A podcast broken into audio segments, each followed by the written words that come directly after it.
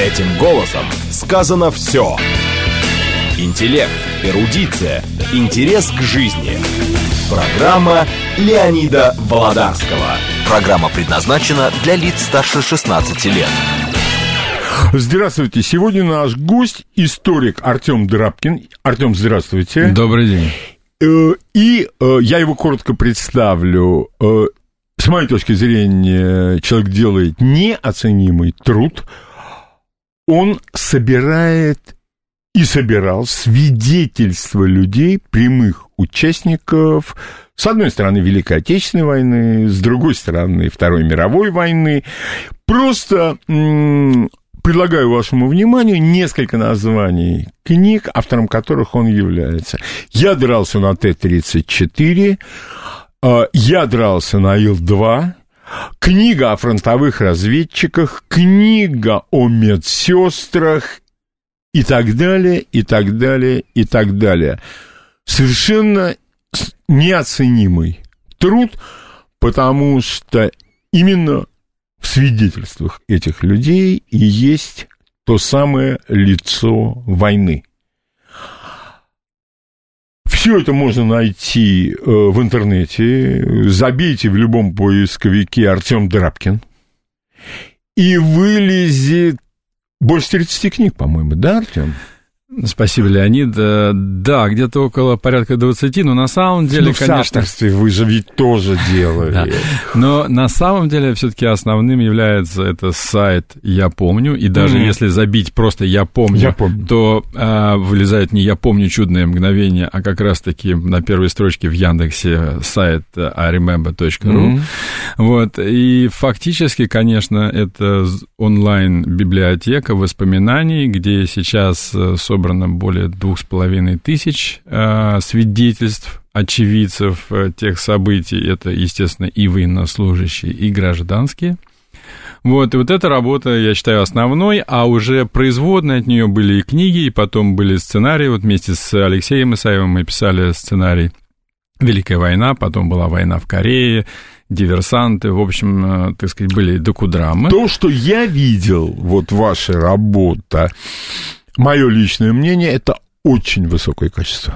Честное слово, это э, редчайший случай, когда вам удалось э, объединить увлекательность и следование фактам. Это была очень сложная работа, и нас учил великолепный продюсер Валерий Бабич э, со Media. Учил нас писать. Мы переписывали, по-моему, по 5-6 раз каждую серию, потому что он говорил о том, что мы не должны писать учебник, а должны написать сценарий, и это совершенно другая, другой уровень абсолютно. работы с текстом. Я согласен, потому что э, там э, я участвовал в создании десятисерийного э, документального фильма «Разведка», о которой знали немногие, и предполагалось, что я дам канву, а там напишут сценарий. В конце концов, мне сказали, что никакой канвы пиши. Никогда в жизни этим не занимался, я вас прекрасно понимаю. И вот понять, что повествование, учебное пособие, сценарий... Но у меня тоже был очень хороший учитель, вот режиссер Горовацкий, Леша Горовацкий. Огромное ему спасибо. Итак, эм, последние несколько фраз, э, все-таки, чтобы предварить нашу беседу. Артем Драбкин, Алексей Исаев. Ну и вот есть, э, мне нравится очень Баян, Иринчеев. Баир Иринчеев. Да, да, да, да, я прошу прощения. Вот это то самое поколение молодых историков, которые делают все возможное, с моей точки зрения, чтобы это поколение не забывало о том, благодаря кому мы все живем, и так далее, и так далее, и так далее. И вот они сидят в архивах, встречаются с людьми и делают, ну, Конечно, громко, наверное, я скажу, но правильно. Делают они святое дело. Итак, первый вопрос у меня к вам, Артем.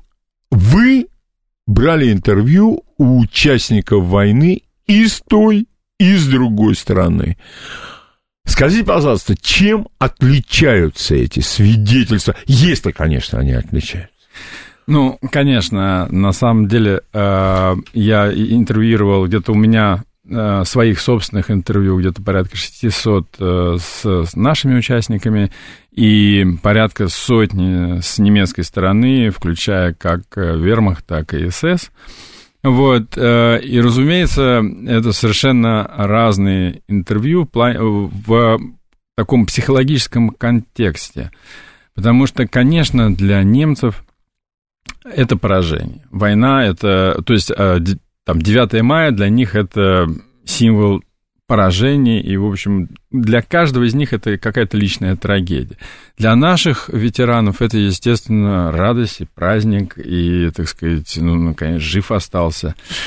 Вот, и вот в этой связи э, совершенно... Кстати, Артем, извините, а ведь я помню, когда отец встречался с вами, Анна Молчан, ведь самое интересное, первый тост за то, что живы остались.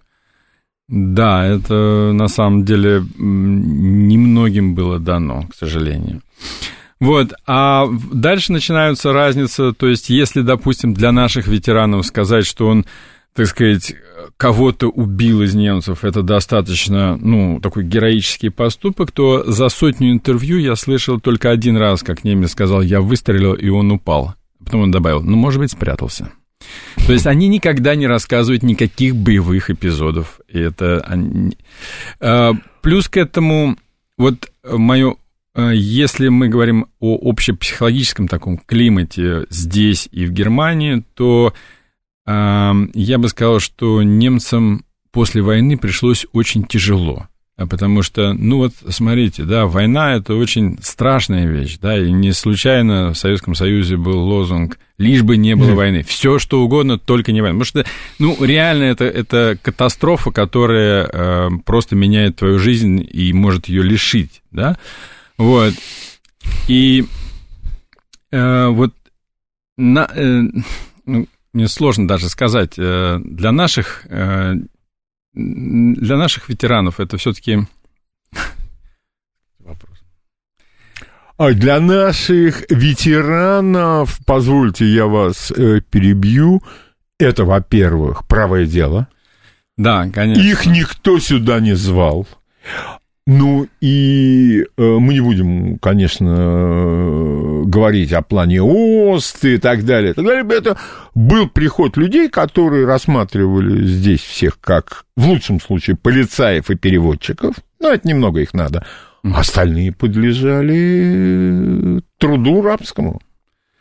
Да, и, и конечно, так сказать, э, ну... Э, Чувство вины есть или вот, это сложный вопрос? Я бы не сказал, что у немцев э, есть чувство... Вот у немецких ветеранов есть чувство вины, да? У них есть ощущение, что они, вот понимаете, вот молодость прошла, она спущена в, в общем и целом в унитаз. Они воевали не за того. Вот. И вот эти там 10-15 лет, которые были выкинуты просто из жизни, а потом просто государство им говорило, знаете, ребят, вы, конечно, совершали героические поступки, да, но вы никогда никому об этом не сможете рассказать. Угу. И, а у нас наоборот. Это, госп... это они вам говорили, это что гос... такова госполитика. Это ощущение общее от... Э, то есть политика ровно такая. То есть есть как бы некий уровень официальный, на котором никогда не будет признано о том, что не будет рассказано о том, что там мы мы воевали, да, был, есть второй уровень внутренней там вот э, истории дивизий, то есть собрания mm-hmm. какие-то, то есть это было. У нас же, конечно, наоборот, у нас все-таки, э, особенно, ну, если мы говорим про последние 15-20 лет, 15 лет, то политика, слава богу, повернулась таким образом внутренне, что началась поддержка ветеранов, ветеранского движения, и, соответственно, людей, это моральная поддержка. И, э, на самом деле это, ну, принципиально важно. И я бы ни за что бы не хотел вот лично для себя судьбы немецкого ветерана в Германии. А тогда у меня к вам вот, э, простите меня, Артем, но тема, она, в отличие от исторической, от чисто исторической, это тема, которая очень эмоциональна. Да. Это... И для нас, и для немцев. Поэтому у меня сразу к вам вопрос, и Боюсь, придется вас перебивать, но не с целью чего-то там показать, доказать, а уточнить. Скажите, пожалуйста, как вы пришли к этому? Это же титанический труд. Вы, кандид... Вы закончили биофак. Не, ну, Вы кандидат наук. Не каких-то сомнительно психологических, я скажу, а конкретные науки совершенно. И, вы занялись титаническим трудом, который должен был вашу жизнь-то изменить сто процентов. Как вы к этому пришли? Э, ну, смотрите, значит, э, э, действительно, это вопрос абсолютно эмоциональный, да. У меня отец прошел войну. Ну, как прошел? Он при, при, он был, пошел добровольцем на фронт в июле 41-го, в октябре был тяжело ранен, и на фронт уже попал в 44-м, но, скажем так, фронт у него был в Жуковском, потому что он был метеорологом полка дальней бомбардировочной авиации, поэтому это уже был, в общем и целом, такая синекура. Тем не менее, у него была общая судьба со всеми, собственно, теми 34 миллионами, которые были призваны в армию. Вот, и, конечно, когда в моем детстве, да, так сказать, э, люди собирались за столом, то в основном они все были фронтовики. И все они рассказывали какие-то истории. У меня был замечательный друг, э, известный московский адвокат Семен Львович Ария. Ария? Да. Он, кстати говоря, был другом моих родителей. Да. К слову сказать. К слову, он э, также... Ну, у него же биография военная просто фантастическая какая. Вот, и у него была коронка, он рассказывал, как у него угнали танк. И я помню прекрасно, хоть мне было там 10-11 лет, я это, ну, он раз, это мастер слова. Ну, он Но, адвокат, да. от слова адвокат. А, вот, это был мастер слова, который, разумеется, так сказать, все присутствующие, так сказать, они были, ну, лежали под столом.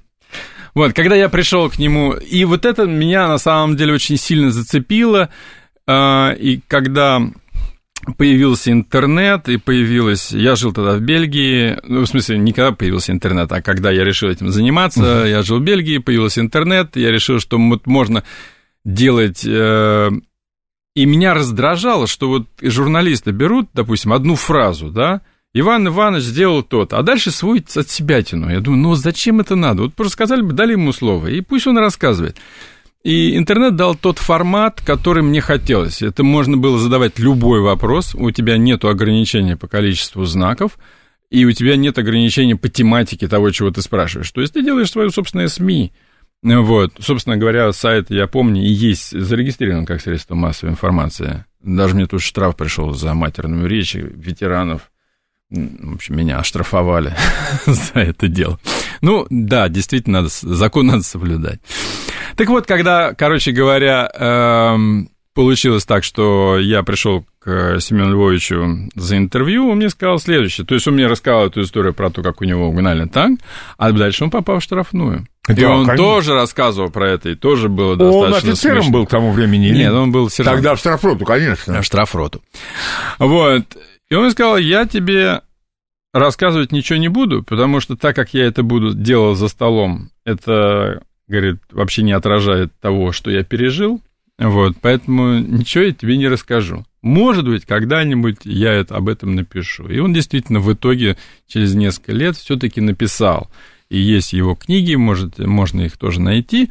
Вот, э, ну вот это было такое вот, я бы сказал, почему, если отвечать на вопрос, почему я этим занялся, вот эти вот люди, которые окружали меня, а, родители мои умерли довольно рано, то есть э, отец ушел в 80-х, мать в 90-х.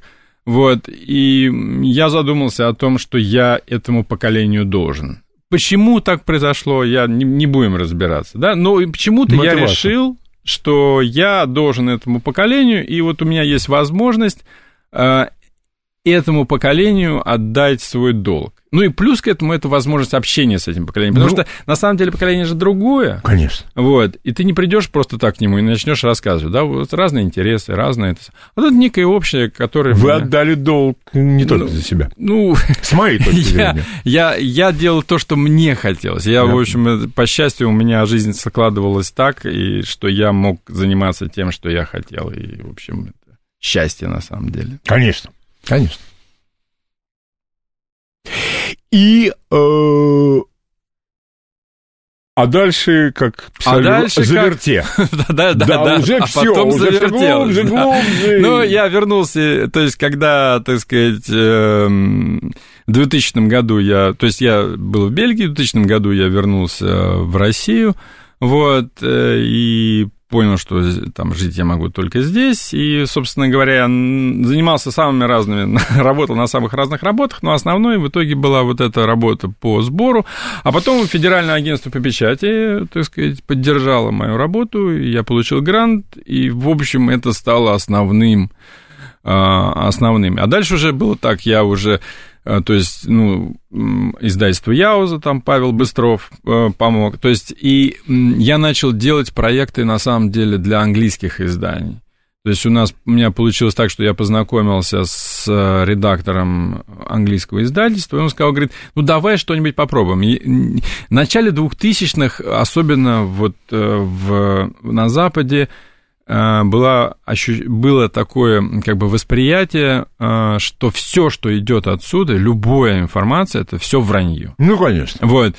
И переломить это было абсолютно невозможно. Единственное, что он сказал, говорит, ну, конечно, никаких исследований мы брать не будем. Он говорит, ну, вот воспоминания, окей, это мы можем попробовать. И, собственно, началось все с того, что я сделал две книжки э, Мансура Абдулина или Бессон, Евгения Бессонова для западного рынка, они были достаточно успешны. Вот, э, то есть это, соответственно, найти текст, э, ну, там, заключить договор, там, найти переводчика. В общем, такая была менеджерская работа, угу. довольно интересная. Вот, а дальше мне сказали, собственно говоря, идея была такая, что мне сказал э, редактор, он говорит, ну, давай что-нибудь, вот ты там собираешь интервью, да, давай что-нибудь придумаем. Ну, я ему говорю, ну, давай придумаем такое ему лучшее интервью своим. Говорит, нет, ерунда, говорит. Вот у нас тут в Англии, говорит, все знают про Т-34. Вот давай, говорит, давай. соберем про Т-34. И это была книжка, я говорю, какие вопросы? А дедов-то было еще много. Это сам, я раз, два, три, четыре, пять, там десяток интервью относительно быстро собрал. Вот, и оформил это дело в книжку. А потом решил, думаю, а что мы, собственно говоря, на английском издадим, а вот на русском именно, нет. А по-русски. вот. И давай, значит, стучаться. И надо прямо сказать, что вот как раз Алексей Исаев, а он уже к этому времени, а он уже к этому времени сдавался. Это был 2004 год.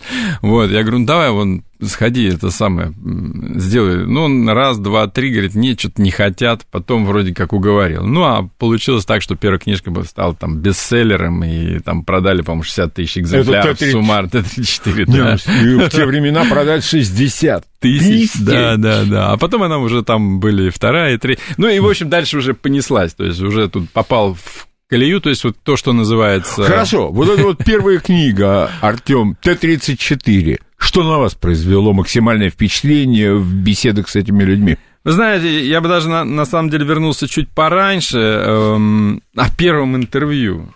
Первое интервью я приехал как раз в отпуск в Москву, вот, и это была Наталья Никитична Пешкова, а тоже я начал с друзей своего отца, естественно. Естественно, с чего-то нужно было начинать, и, естественно, это были друзья. И я, Искать конечно, же надо я, там, где светло. Да, да. И, и я, конечно, написал какие-то вопросы, которые казал... Я, я к этому времени прочитал, ну, не, не одну книгу про историю войны, да, и мне казалось, что я что-то в этом понимаю, вот. Но они были такие, то есть у меня такие были розовые очки, э, то есть восприятие войны. Вос...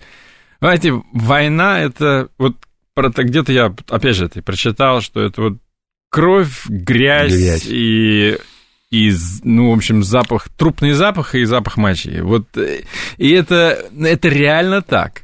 И, а тогда я пришел, мне казалось, что это, так сказать, я думал, лейтенант звучит на лейте нам, зная топографию, он топает по гравию. Вот примерно с такими вопросами, как говорится, в такой коннотации я пришел. Вот, она, по счастью, эм, Наталья Никитична была достаточно лояльный. вот.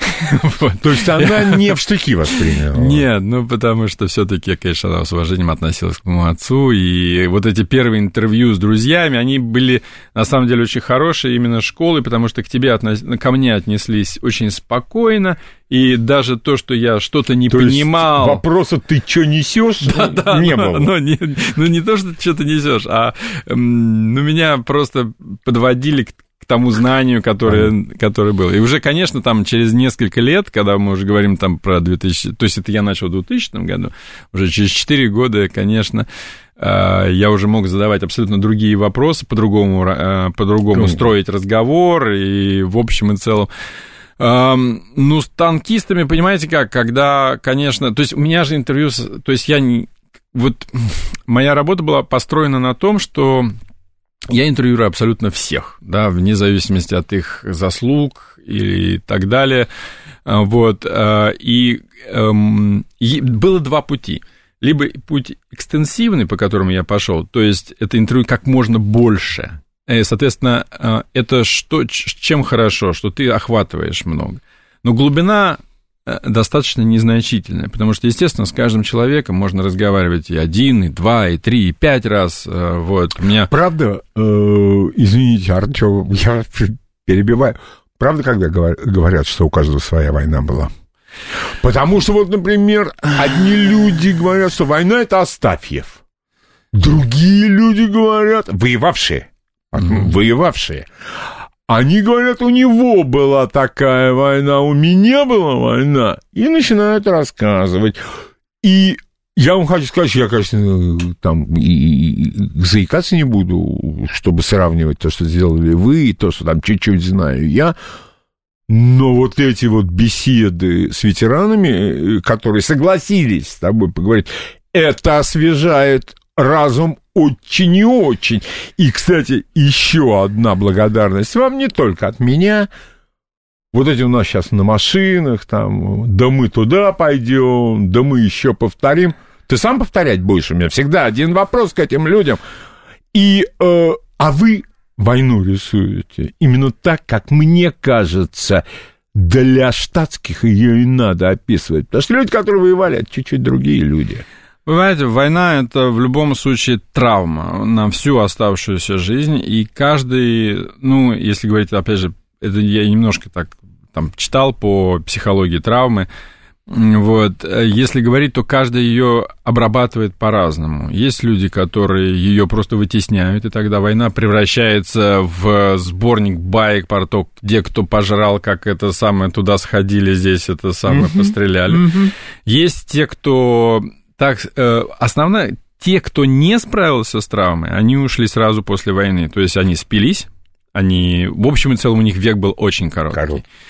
А все, кого я застал, это, а это, в общем, последние, да, то есть это люди, которые справились с ней, с этой травмой, они ее тем или иным образом обработали и пережили, но все равно, конечно, когда и очень часто бывало, что люди говорили, я не готов вспоминать. То есть вот э, отказывались от интервью не потому, что, так сказать, по каким-то причинам, а просто потому, что сердце говорит, у меня, говорит, там стенокардия, и если я сейчас начну я вспоминать, то это сам, доживу ли я там до следующего дня. Вот такой был. По счастью, у меня не было случаев чтобы довести кого-то ну, до да. этого самого.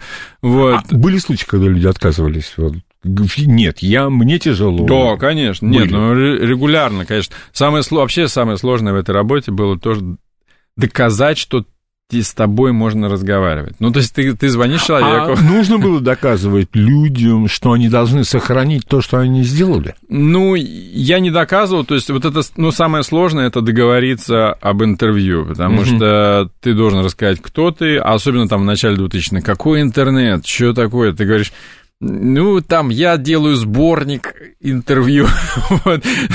потому что интернет тогда был ругательным словом, да, так сказать. У меня был телефон, э, мобильный телефон, номер прямой, московский, потому что никто тогда не это самое, естественно, мобильный телефон, э, какой мог быть там кривой номер, да, никто тебе не поверит. Ну, в общем, многие было тогда, тогда было осо, осо, другое время, абсолютно другое время другое, было. Да. Другая, и другая была вот парадигма еще и власти, да, они все были, а кому это нужно? Вот э, это было, так сказать... То есть это вот было господствующее это, настроение. Да зачем? А зачем да это надо? Да, да, да, да, да. Давайте лучше споем. Да и вообще, ну, как бы там вот это только-только пережили этот период пильбы Баварской, ну, да, помните, да, да, да, только-только он закончился, да, так что... Да, да, да. Вот. Так что, ну, вот этот, э, в этот период, вот, собственно, ну, началась эта работа, и, соответственно... Артем, сейчас новости на нашей угу. радиостанции, и сразу после новостей мы продолжим нашу беседу с Артемом Драбкиным. Леонид Володарский. Этим голосом сказано все. Мы продолжаем нашу беседу с историком Артемом Драбкиным. И что вот, все, я возвращаюсь к своему вопросу о том, что на вас произвело впечатление максимальное? Вы знаете, э, вот понимаете как, на самом деле все интервью, в принципе, они более-менее похожи, да, и даже если их берешь там несколько сотен, ну, э, это общая судьба поколения, примерно одинаковый уровень образования, чуть это самое выше, чуть ниже. Точно так же призвали его, чопка, так сказать. И дальше начинается разница даже не в боевых эпизодах, которые тоже повторяются в общем и целом. Разница в каких-то нюансах, в каких-то рассказах, вот каких-то шутках, может быть, взаимоотношениях с людьми и так далее. Вот здесь начинается разница. Меня произвело впечатление интервью с Василием Павловичем Брюховым, мы сидели с ним часа четыре, я слушал, у меня реально челюсть отпала. Просто там, ну, это просто красивый, красивый рассказ был. Вот. И, а, а он, э, в, он в какой книге? Тоже, Т-34, да. Mm-hmm. Это как раз мы с ним, как раз я его интервьюировал, случайно нашел, он герой России, вот, э, совершенно потрясающий рассказчик. Когда мы закончили интервью с ним, я сказал, давайте сделаем отдельную книгу, потому что, ну, это реально было очень, очень интересно. Он меня послал довольно жестко, сказал, что я сам все напишу. И несколько лет подряд я ему так раз в три месяца названивал и спрашивал, ну, как вы там не решили? Вот, он меня также посылал. В какой-то момент моя настойчивость возобладала. Вот. Э, и, в общем, он сказал, ну, ладно, давай, ладно, черт с тобой. Вот. И мы с ним, наверное, я часов 50 с ним записал интервью. Вот, и дальше у него были дневники, он вел дневники, и что-то он, он написал... На войне. Не, не, нет, послевоенное. А, послевоенное. послевоенное. Вот, э, и что-то он сам написал, и вот я сводил устную речь с письменной речью и дневниковой, это была просто такая, ну, наверное, самая сложная литературная работа, которую я в своей... Э, потому что абсолютно разные типы э, текстов да, и их нужно было свести в единую канву. Вот, получилась очень хорошая книжка, которая называется там, «Бронебойным огонь», и она, так сказать, вышла. Вообще, как бы в итоге получилось сделать порядка, помимо вот этих, так сказать, сборников интервью, получилось э, сделать несколько серий в издательстве воспоминаний ветеранов, и там где-то вышло порядка сотни книг. То есть тех который, пока я интервьюировал, пока я собирал, естественно, я натыкался на рукописи не опубликованные. Среди них были абсолютные бриллианты. Абсолютно, вот Евгений Бессонов вообще просто изумительный. Вот. Это тоже 134, да? Это нет, Танки. это другой. То есть это я уже немножко перескочил. Вот. Не имеет Но значения. Мы, мы э, как бы помимо вот есть как бы сборники интервью, мы, угу. то, то, что угу. я делал, они в общем и целом относятся скорее к проекту, я помню, да, и сайту моему. А есть просто отдельная работа, да, вот вот эти вот рукописи, которые попадали мне в руки, да, в издательстве Яуза, благодаря вот Павлу Быстрову, были изданы. И это порядка сотни книг. Вот. И из них где-то 15 книг удалось перевести на английский язык и издать э, в, в Англии. Вот. Вот это тоже была отдельная, то есть параллельно шла вот еще вот эта работа, то есть, э, фактически, как я, собственно говоря, и изначально считал, что, ну, понимаете, тогда был такой контекст вообще в обществе, да, отношения к, к войне и к истории и к ветеранам, вот, э, достаточно негативный. Да, да не был, то, что негативный. Вот. И, ну, мы помним... Во многом и, клеветнический. И патриотизм было ругательное слово, вот. И... Не, ну если главным историком был Резун, да. Это... И э, исходно моя, моя, как бы вот, ну, посыл, если говорить идеологический посыл, uh-huh, да, был uh-huh. такой, что вот бороться с этим можно только одним единственным способом, это создавая свой информационный поток. Только так. Никаким другим, ни попытками создать какие-нибудь комиссии по фаль... борьбе с фальсификацией. Ой, это... это вообще ну, чушь собачья. Вот. И это бессмысленно. То есть единственный, вот, э, единственным способом это создавать свой информационный поток. И вот, э, если честно, я думаю, что там моя лепта в том, что особенно вот в, на Западе, да, то, что мы, я, удалось создать вот этот, пусть и небольшой ручеек, наша информация отсюда, привел в итоге к тому, Не, ну, э, к тому, я имею в виду с моей стороны. Заслуга, к, к тому... я говорю, что это заслуга, потому что постоянно слушать про генерала Мороза, его сестру, принцессу Грязь и э, изнасилованные немки в количестве 50 миллионов, 20 миллиардов, ну, что-то же надо делать. Да, и вот э, в итоге вот э, получилось так, что вот этот ручеек, небольшая тропинка, вот привел к тому, что сейчас уже они начали издавать наши исследования. Вот уже вышел Валерий, книжки Валерия Замулиной, того же Алексея Исаева и Максим Коломейца – и вот это, то есть, и, как бы я, ну, там были и до меня, естественно, люди, да, но и, и не только, что я это сделал, да, но вот как бы вот, расширить вот эту брешь, да, там, а что информация отсюда, это не все вранье, это реально, так сказать, нормальная, так сказать, информация, которую можно публиковать, ее, она востребована, это, да, а я считаю, это важным было. Да нет, это не просто важно. Это с какой стороны не посмотри, это более чем важно. Скажите, пожалуйста, я просто надо выбирать слова. А попадались ли вам люди, которые по каким-то причинам говорили не то, что было на самом деле, скажем так? И здесь, кстати, подождите, и отсюда еще более важный вопрос. Насколько, как вы полагаете, то, чем вы занимаетесь, помощь историкам?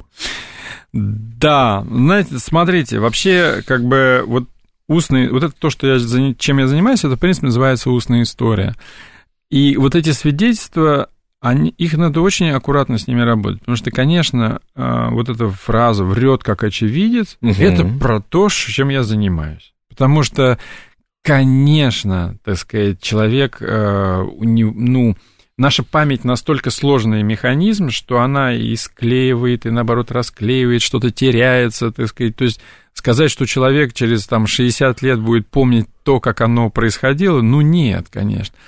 И вообще, как бы в момент, то есть вот событие само является объективным, а как только ты его видишь и как только ты его воспринимаешь, оно переломливается через твою психологию, через твои как бы эмоциональные и умственные способности и воспринимается тобой искаженным образом сразу. Угу. Вот. Поэтому э, все, чем я занимаюсь, это в общем и целом, то есть внесение некого, так скажем, эмоционального контекста в исторической, историческую, историческую работу. Да? Mm-hmm. То есть это нужно очень аккуратно. То есть вот не значит, что если человек там был, он действительно знает, что он там, что происходило. Нет, не знает. Но можно его послушать и сказать, хорошо, вот это, допустим, там с документами бьется, то есть это с документами соотносится, это не соотносится. Были у меня, конечно, люди, которые просто, вот я сижу на интервью и думаю, вот человек рассказывает, что он был танкистом. Это единственный раз было такое, потому mm-hmm. что когда ты задаешь правильные вопросы, человек э, понимает, что врать, Вы наверное, не очень. Вы мой вопрос предупредили, что... Потому что это вот вас... Кстати говоря, это вас роднит с Алексеем Исаевым, потому что когда Алексей начинает говорить о выпуске патронов, о насыщенности снарядами, артиллерии в такой-то операции. Вот это подход. Ну, вот и... это серьезнейший подход.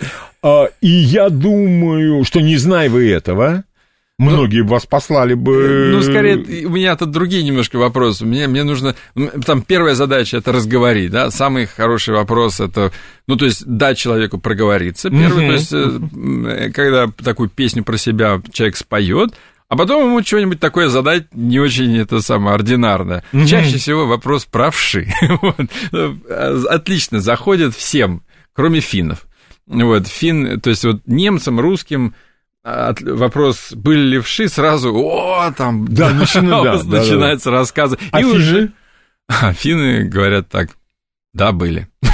Все, никакой эмоциональной реакции на это нет. Нет, да, были. Все. Да, были. И вот э, вернемся к человеку, работать не, э, с которым вы разговаривали, он говорил... А он говорил, что это самое, что он э, был командиром танка, вот, а потом... И такой рассказ, и вроде я смотрю, как бы что-то то да не то. Вот прям все вроде правильно, да что-то не, не... Ну, я не могу там на интервью... А потом я полез в интернет, а у него наградную у него на красную звезду и за отвагу, за разведку. Человек был в разведроте, ну или там в разведвзводе, и почему-то решил, что лучше быть танкистом. Для меня, ну не знаю. Вот такая была история, совершенно э, для меня А наградные он получил, а, наград... то и да, другое, получил, да, и медали, это для, для солдата, для солдата это очень хороший послужной список, то есть это, ну, да очень, это очень, это очень вот, много. Кстати, вы, конечно, смотрели, Артем, «Обыкновенный фашизм»? Конечно. И в конце фильма Ром дает вот панораму победителей, и он говорит, что, ну, не Рэмбо, он, правда, тогда не так сказал. Ну, и орденов чего-то маловато. И вот у меня... Я смотрю, и действительно... И действительно, потому что вот эта вот одинокая красная звезда, это же ого-го. Ну вот это, конечно, меня, честно говоря, вот, вот расстраивает в современном, э, в современном мире, то, mm-hmm. что э, вот если человек выходит, там у него два ордена боевого красного знамени, допустим, да, что а, был такой, да, и все, и больше ничего нет. Да нет. А рядом у него с ним там какой-нибудь дед с значками, обвешанный значками. И люди не понимают. Конечно. Они, ничего, они этого не понимают. Они идут к тому, у кого куча значков. И это провоцирует даже тех, кто реально награжден. Ну, это конечно, сейчас это поколение практически ушло, это уже такого... Ну, провоцировало. Конечно. В прошедшем времени надо уже использовать это. Э, иногда люди, которые... Ну, я знаю, что они... Ну, как? Я знаю то немного, что можно знать, а остальное... И я, я поначалу удивлялся. Ну, у тебя за все твои подвиги один орден Красного Знамени. А вот так давали. А вот так вот, собственно говоря, подходили, и своя идеология в этом была. Не, ну это с одной стороны это правильно, потому что все-таки не должно, не, ну, нельзя допускать девальвации Нет. награда. И в итоге все равно к концу войны начали давать много и угу. хорошо. Потому что если, э, допустим, условно, там в 39-40 году орденоносец, это был любой орденоносец, да, так неважно. писали же в титрах. Да. Кино оператор орденоносец такой-то. такой mm. И это было, то есть это ну, сразу выделяло это из, из общей массы. Mm-hmm. Да, то к концу mm-hmm. войны, конечно, начали в начале войны, опять же, не давали, а к концу войны стали давать очень, в общем и целом. Так опять же смотришь много. кинохронику военную, фотографии той пары, ну, если речь не идет о полководцах, о генералах, ну, хорошо, там иногда, правда, попадается человек, там, две красные звезды, еще что-то. И, кстати, то ли от вас, то ли от Исаева я узнал, что а, э, офицеры из штрафбатов, угу. они частенько, но они же были рядовыми. Да. Значит, если ты рядовой, то вот тебе слава. Орден... И не носили, потому что на офицере орден славы солдатский. Все все знающие понимали. Ну, да, это было такое, там, можно было еще младшим лейтенантом получить, но, в общем и целом, старались, конечно, не носить эти самые э, солдатские ордена. Так что, в общем и целом, ну, если говорить про награды, то, конечно, как, как обычно, так сказать, справедливости нигде нет, нигде да, нет. поэтому и кого-то зажали, а кого-то, так да. сказать, наоборот. И, в общем, тут, э, скажем так, что жалобы, ну, жаловаться. Но я говорил про, а скорее, а про ветеранов вот, и э, про... Да, вот... а скажите вот, просто по этой теме у меня вот к вам какой вопрос. А насколько часто представляли да не давали? Вот на, ва... Слушайте, на ну ваш взгляд, это, по вашему опыту. Это не, не, не, не, не ко мне вопрос. Всё, да я более того думаю, что наверное, да, не, не знаю. Короче говоря, не буду спекулировать, Всё. потому что это вот такая вещь, представляли. Это знать. Дали, это вот конкретное да, знание. И потом mm-hmm. же они эти нереализованные представления же, они где-то, ну, может, и хранятся, а может, и уничтожены уже, так сказать. Так что, mm-hmm. в общем. Mm-hmm. Но э, чаще всего, ну, еще один момент, конечно, вот я говорю, если говорить про мою работу и вот про историческое значение, да, нужно понимать, как, с кем ты работаешь, какой твой материал. То есть со мной беседовали люди, которые так или иначе что-то правильное делали на войне. То есть это... С нашей стороны. С нашей стороны. Конечно. А, и про немцев я сейчас скажу. А, то есть они эм, считают и считали, что они делали какой и они заслужили, и это активные люди, да. То есть вот э, те люди, которые вынесли войну, а это в основном там крестьяне, там, которые, ну вот там три класса образования, если у него и было, то вот он пришел на войну, пострелял, пришел обратно, прожил свой век и ушел. И эти люди ушли до того, как я появился на свет, наверное. То есть это первые 20-30 лет, и вот это основная масса крестьянства, которое войну и вытащило.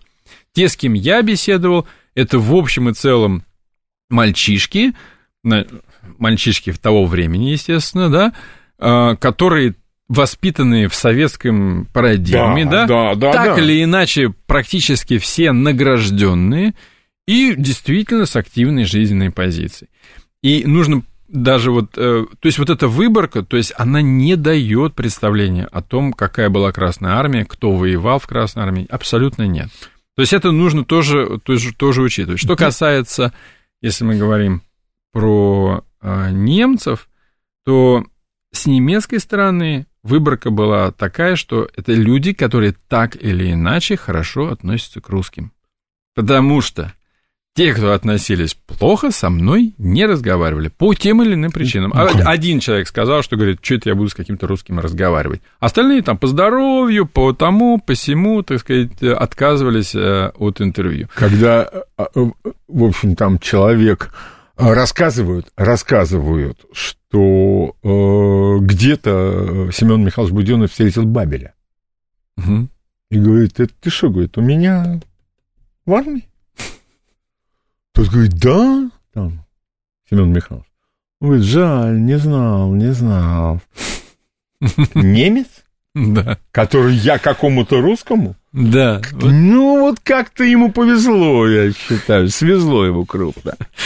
Так что вот, э, и это тоже, да, то есть это вот люди, то есть э, с немецкой стороны это люди, которые... Подождите, а с эсэсовцами вы разговаривали? Да, ну, и... с, э, с Waffen-СС, да, ну, не черный СС, Ну, да. с солдатами. Ну, мы с, с... У меня был интервью с... Ну, это такая у вас же есть, по-моему, у вас отдельная книга называется «Я дрался в СС и в Вермахте». Да.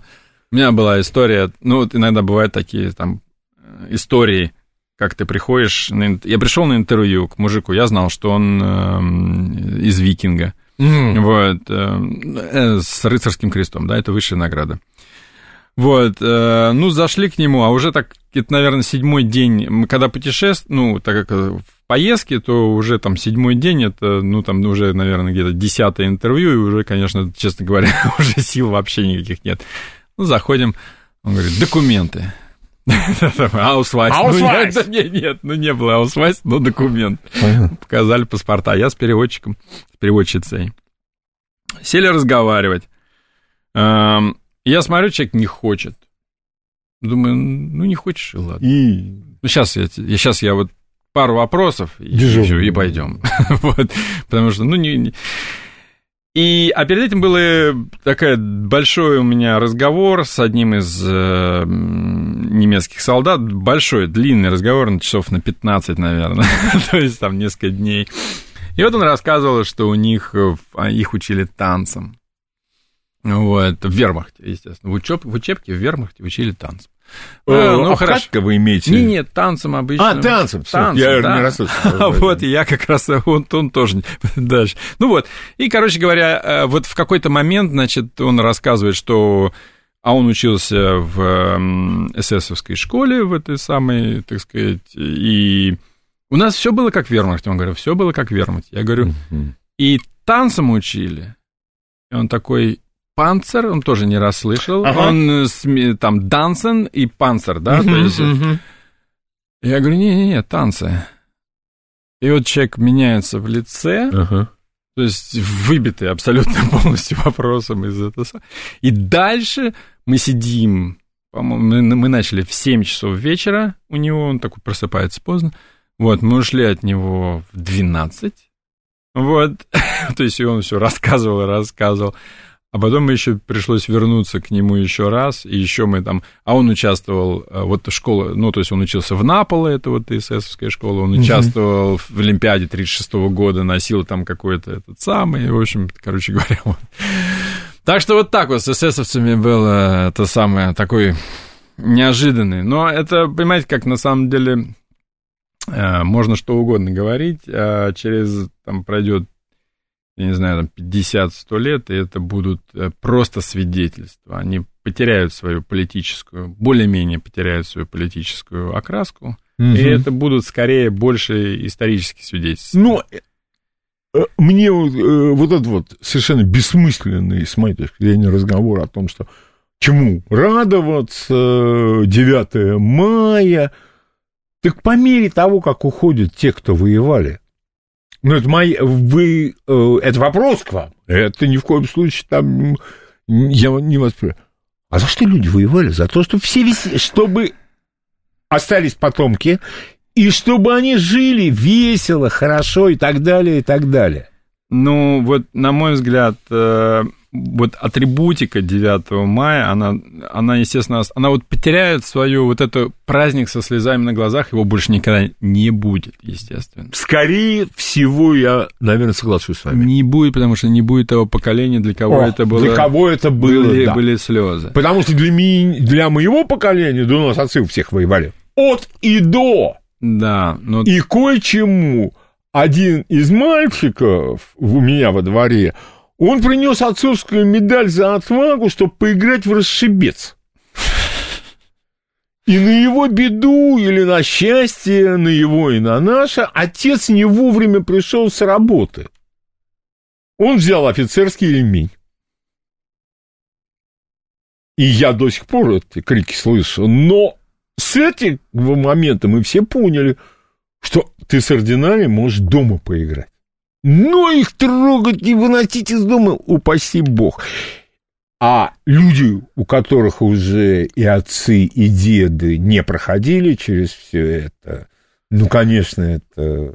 Ну, да, мы все-таки говорим о том, что останется даже, ну, условно, там, через там, ближайшие там 50 лет, и, конечно, mm-hmm. должен остаться праздник, ну, примерно как взятие Бастилии, то есть никто не знает, о чем это, но это праздник. Конечно. Ну, вообще, как бы, учитывая современное общество и поток информации, в принципе, раз, вот как бы образованный человек должен знать, что 22 июня на нас напал враг, наше дело правое, 9 мая он был разбит. 45 -го года мы он, победили. Он был разбит, враг. Ну, и мне принципе... бы еще, вот опять же, это к вам вопрос, Артем.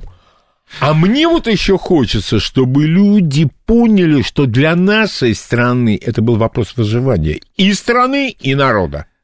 Um, я думаю, что это следующий этап. То есть, следующий, э, да? Следующий этап. То есть, э, потому что... И, собственно, моя задача, как, допустим, вот то, чем я занимаюсь, да, или там любого другого, это создать информационную площадку, да, любую площадку, я имею в виду, это и книга, и фильм, или сайт, mm-hmm. или все что mm-hmm. угодно, где человек, который заинтересовался чем-то, может прийти и это прочесть или посмотреть, или еще что-то сделать. Вот, э, вот в этом. А основная часть народа, которая просто должна там есть, там, заниматься, там, я не знаю, рыбалкой, макраме, еще ну, чем-то да, кучей, да, да. она должна просто знать, что 9 мая это праздник, общенациональный да. праздник, единение общего. Угу. Вот. А уже почему он был, и что, через 50 лет это будет абсолютно неважно. Кроме тех, кого это интересует. Кроме тех, да. кого это интересует, абсолютно так. И, и это неплохо, не хорошо. Никак. Это, это, это, так, это, есть. так есть, потому что мы, точно так же, как горе потери близкого, да, так сказать, мы Конечно. его переживаем, но мы о нем забываем. Это счастье человеческое, что мы умеем забывать. Забывать, конечно. Потому что конечно. иначе бы мы просто не выжили. Не выжили бы, конечно. И э, хотелось бы, конечно, всегда же хочется, чтобы все помнили, все знали. Ну, Мечтать-то не вредно. А что значит, опять же, вот меня всегда говорят, а что значит все знать? Вот Нет, э, какой... ну, необходимый минимум. Новости сейчас на радиостанции «Говорит Москва», а после новостей продолжим нашу беседу. Этим голосом сказано все. Интеллект, эрудиция, интерес к жизни. Программа Леонида Володарского. Программа предназначена для лиц старше 16 лет. Продолжаем нашу беседу с историком Артемом Драбкиным. Артем, что нужно сделать для того, чтобы память о Великой Победе э, сохранялась? Ну, вообще, на самом деле, делается-то очень многое. То есть, и нас, надо прямо сказать, что государство, ну вот, э, ну, я как бы этим занимаюсь там последние, соответственно, с 2000 года, да, очень сильно поменяло свою позицию и очень много сделало, да. Угу. И, конечно, нужна, а, с одной стороны, конечно, господдержка. То есть господдержка нужна именно информационная в основном. Угу. Вот. А, и, и, нужно, и нужно общество активное. То есть на самом деле, то есть многие вещи, да, они определяются именно гражданским обществом. Если мы возьмем, например, а, историю с э, бессмертным полком, да, угу. то ведь исходно она была создана как протестная акция. Совершенно, да, в Томске, по-моему, да? В Томске, да, э, как акция, которая должна была напомнить правительству о том, что сколько людей зазря было загублено. Ну, трупами завалили. Да, ну, трупами завалили. Да. И именно гражданское общество, да, перевернуло это дело в абсолютно другую без всяких коннотацию. Комиссий. Без всяких комиссий, без ничего. Но Дальше, опять же, поддержка государства, потому что просто так, извините, миллионы людей вывести на улицу без поддержки, без организации это невозможно. И, естественно, государство очень правильно отреагировало, поддержав эту акцию. Вы абсолютно и вот... правы, потому что одно дело представители какие-то пытаются прорваться на какие-то федеральные каналы, а с другой стороны, когда следует звонок, и никто не интересуется мнением. Просто говорят в какой-то форме, что вот хотелось бы. Все. Угу. И все. Вот, поэтому, то есть, э, вот этот сплав, э, как бы, государственной политики, поддержки и гражданского общества, которое в том числе и отсекает. Ну, вот, э, в чем, собственно говоря, задача общества, да, вот и были вот, если мы говорим конкретно про праздник Победы, да, да вот были какие-то там несколько лет назад э, там конкурсы с, с тортами, с этими торты ну, с какими-то там ну, ужасные совершенно. Да, общество сказало, воу, воу, воу, вот это не надо нам, да, а вот там э, бессмертный полк мы хотим. Да. да. И вот это вот как бы здоровое общество, оно реагирует на... Оно, во-первых, генерирует разные идеи, во-вторых, оно отсекает крайности, как, с одной стороны, так сказать, ультраправые, да, то есть, типа, там, Сейчас мы там вас тут э, там на да, Берлин повторим. Шашками. шашками вот, да, сейчас да. мы повторим это. Это тоже уйдет, естественно, потому что там можем повторить. Это давай на не, Берлин. Не, не, это все это. Все это, я думаю, что это потихонечку тоже уйдет. Вот, с другой стороны, э, ультра с другой стороны. С другой стороны, тоже, это тоже, там какие-то конкурсы, так сказать, одежды и всего остального. Поэтому, а, то есть, но генерить это, это нормально. Нет, с есть... одной стороны же ведь действительно вот эти вот наклейки идиотские, а с другой стороны доска Маннергейма.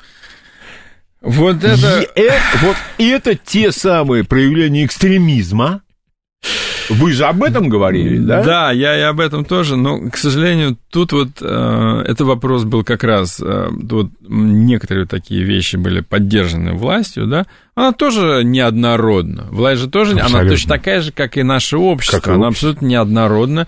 И есть среди них представители, с которыми и я знаком, и встречался с ними, да, которые стоят на монархических позициях, и на, э, так сказать, э, там, объ... попытка, вот эта попытка, на самом деле, сегодняшнего дня как Скрестить бы... ежа с ужом? Да, попытаться, так сказать, скрестить наше советское прошлое с э, дореволюционным прошлым, оно мягко говоря, очень сложно. То есть это попытка найти консенсус. Да, она, э, люди пытаются это сделать, но делают это, и я, честно говоря, ответа не знаю, как это нужно сделать. То есть Вы... это, в принципе, хорошо ну... было бы сделать, но ответа на а, это нет. Может быть, все естественно получится? Пройдет время. понимаете, э, сидеть и ждать, когда... Да, вот этот вопрос, вопрос заключается в следующем, что если ты сидишь и ждешь, нет, когда это, не, это произойдет, то нет. это сделают за тебя тем или иным способом, который тебе не понравится. Да. Абсолютно. Да. Поэтому э, что-то нужно делать, но вот, например, я не знаю, что. Да, и вот власть пытается... Э, мне не нравится, что они делают, но, по крайней мере, какая-то... Я с вами соглашусь, потому что постоянный разговор о том, что у нас нет идеологии, ну, не может не быть. А, ну, действительно, национальная идея, которая бы заменила, условно говоря, коммунистическую, так и не была пока сформулирована. А э, возникает, согласитесь, масса вопросов, потому что практика это одно, а теория коммунизма, она с ней никогда ничего не случится, потому что это, в общем-то, очень даже и все хорошо, и справедливость, и а, Ну, я бы не стал сейчас вдаваться в политику, хотя я... Нет, я, я, я не хочу вдаваться ни в какую политику сейчас. Вот как раз на интервью с ветеранами э, я всегда э, с любыми, да, всегда избегал любых политических э, разговоров и про фигуры про фигуру, допустим, даже если мы говорим про фигуру Сталина, ну, и единственное, что я как тогда относились к этой фигуре, потому что э, пытаться, допустим, даже сейчас э, обсуждать эту фигуру, это все-таки до сих пор это политический вопрос. Я надеюсь, что через там 50-100 лет, когда нас уже никого не будет, этот вопрос снимется с такой остроты. Он, он уйдет... станет исторической фигурой. Да, он станет исторической фигурой, как стал и Наполеон. А проблема другая, что такой же исторической фигурой может стать и Гитлер. И, допустим, я скажу, что, ну, вот на мой взгляд, эм, постепенно в Германии идет откат, конечно. Ну, нельзя, ну, сложно это сказать, но на мой, по моим ощущениям, через те же 50-100 лет мы можем получить фигуру Гитлера совершенно другую. Но это мы не увидим, а уж чего мы получим, чего мы не получим, это сегодня закладывает. Да, вот об этом и речь. И вот мне кажется, что как раз вот э, там, за, вот что на самом деле было сделано, допустим, в десятые годы, да, мы, наше поколение, а я имею в виду 40-65-70, да, вот эти там 30 лет, отстояли праздник Победы. И это реально, вот реально мы его отстояли. И это, на мой взгляд, одно из таких... Мы, я имею в виду, конечно, естественно, и те, кто во власти был, и те, кто... Конечно, сказать, естественно. То есть конечно. мы говорим про поколение. Конечно. Потому что и такой... подтверждение, вы так. сами об этом сказали, бессмертный пол. Да, такой накат, который был в 90-х, а, это вот, к счастью, его удалось, в общем, остановить и развернуть. Mm. И, и это, я считаю, что заслуга нашего поколения, вот ну, те, кто там был, э, так сказать, что мы это сделали. И я надеюсь, что и дальше, так сказать, он перейдет, я говорю, что вот этот праздник перейдет в разряд таких, в общем и целом, ну, как Новый год, условно, да, там Новый год, 8 марта, никто не помнит про Розу Люксембург. И Клару Цеткин. Клару Цеткин, да, но да, все да, празднуют 8 да, марта да. как женский день. И вопрос. И здесь будет то же самое. С Дедом Морозом и Санта-Клаусом решен, вроде бы, насколько я понимаю. Так что он, конечно, изменит свою форму, это абсолютно неизбежно, вот, но он останется. И это, я считаю, там, ключевая заслуга вот, э, вот этих людей, кто был у власти в начале там, 2000-х, и те, кто, так сказать, там, создавал, так сказать, информационно поддерживал эту работу. Поэтому вот э, если говорить о том, что нужно делать дальше, ну, дальше нужно просто это развивать, смотреть, нужно реагировать. Знаете, как на самом деле, по, по счастью, у нас э, сейчас нету засилия единой идеологии, и есть плюрализм мнений, да, и есть возможность высказать абсолютно любую позицию, И в этой ситуации, то есть и власть, и общество должны просто реагировать постоянно на то, что возникает, да, угу. то есть разумеется, идеологическая борьба, она никуда не девается. Она как была, она так и остается. Она, это не зависит от строя, это зависит от просто, ну, общего, так сказать, как бы... Нет, ну, эти, действительно же ведь и был Иван Грозный, и потом это было, а потом это, и империя была, и Советский Союз, но идеологическая борьба шла всегда. И те же письма э, Курбского, и маркиз де Кюстин, и масса всего, это доказательство. Да, поэтому Поэтому, конечно, разумеется, будет и будут и те, кто будут стараться сделать э, из 9 мая не праздник, а день поминовений, да, или скорби. день примирения, угу. или день скорби, и еще что-то. Это, разумеется, оно... И к этому нужно относиться спокойно. То есть спокойно в плане каком? Э, в плане того, что давить это дело контрпотоком информационным не, не пытаться задавливать это, так сказать, административно, да, это бессмысленно. Без, да, вот, за отрицание там роли, роли Советского Союза. Ну, там же есть сейчас статью это придумали. Ну, это же ужас. Ты поди ее примени. Это просто реальный ужас. Вот, э, ну, некоторые вещи, конечно, меня, меня как, как человека э, просто раздр... ну, конечно, мне не нравится, да, что было, э, что сделано, да, вот, э, и то есть они сильно ограничивают как раз именно гражданское общество, как мне кажется. Но это, это естественный поиск, это естественный поиск и власти, и общества своей самоидентификации, более... и своих каких-то подходов, да. То есть Конечно. нужно к этому относиться нормально. И вот, ну, дали мне, так сказать, штраф за... Ну, вот, казалось бы, да, вот, вот интервью, действительно, так. с дедами. Они разговаривают, ну, и матом они разговаривают, естественно. ну, Кстати вот. говоря. ну, а как без этого? Вот. Но есть закон, а, то, а, а вот если нельзя. ты средства массовой информации, извини, да, давай будь, соблю... любезен. будь любезен соблюдать. Ну, значит, соблюдай. Ну, получил я свой штраф. Ну, это правильно. То есть идеологии, то есть я, конечно, как человек, ну, то есть мы все нормально живем, да, и, конечно, учитывая вот там состояние в войне, да, человек там какой-то там в...